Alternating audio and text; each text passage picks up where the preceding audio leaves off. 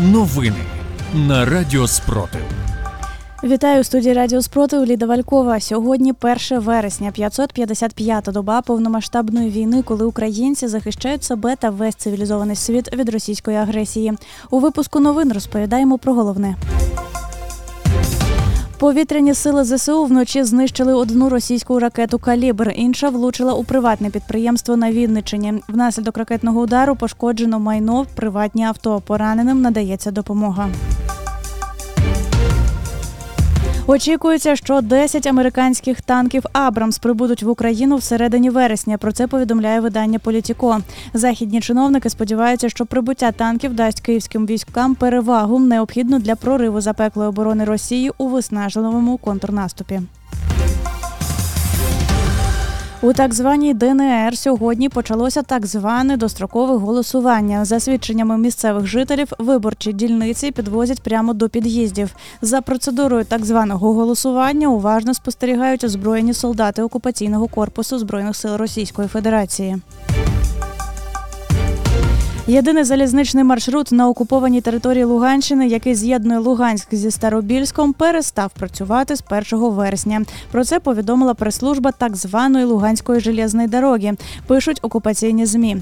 Цитую з 1 вересня і до скасування у зв'язку з проведенням колійних робіт на ділянці Кіндрашівська нова Солідарний повністю скасовується курсування приміських поїздів з полученням Луганськ-Старобільськ, Старобільськ-Луганськ, Старобільськ-Лантратівка та сполученням Ландратівка Старобільськ Йдеться в повідомленні, що спричинила необхідність проводити колійні роботи і коли планується відновити залізничне сполучення, не вказується.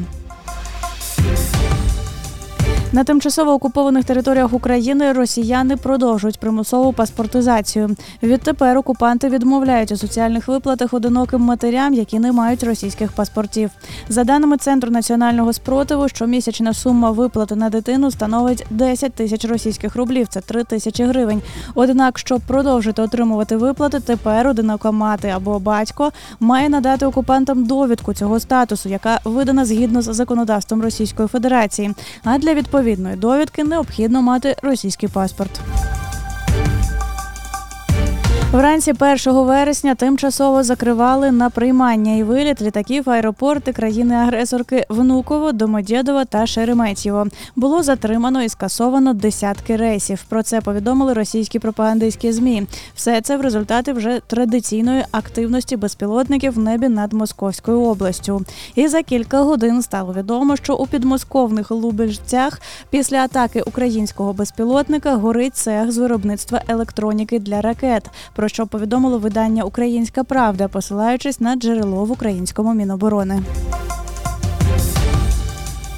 Фахівці інституту вивчення війни підтвердили, що сили оборони у контрнаступі просунулися 31 серпня під Бахмутом і на заході Запорізької області. Крім того, йдеться в огляді президента України Володимир Зеленський 31 серпня підкреслив, що Україна виробляє ракети великої дальності, ймовірно, в рамках скоординованої української кампанії, спрямованої на посилення українського ударного потенціалу проти російських глибоких тилових районів. Бійці збройних сил України взяли в полон сімох, а це ціле відділення російських загарбників біля окупованого села Вербове, Мелітопольський напрямок, Запорізька область, за яке зараз ідуть інтенсивні бої. Про це на своїй сторінці в соціальній мережі X, колишній Твіттер, повідомив народний депутат і фронтовий волонтер Юрій Мусягін, оприлюднивши відповідне відео, зняте нашими захисниками. За останню добу Сили оборони України ліквідували 470 російських загарбників.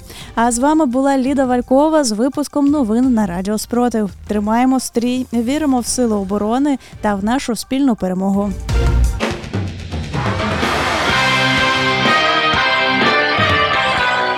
Радіо Спротив. Радіо визвольного руху.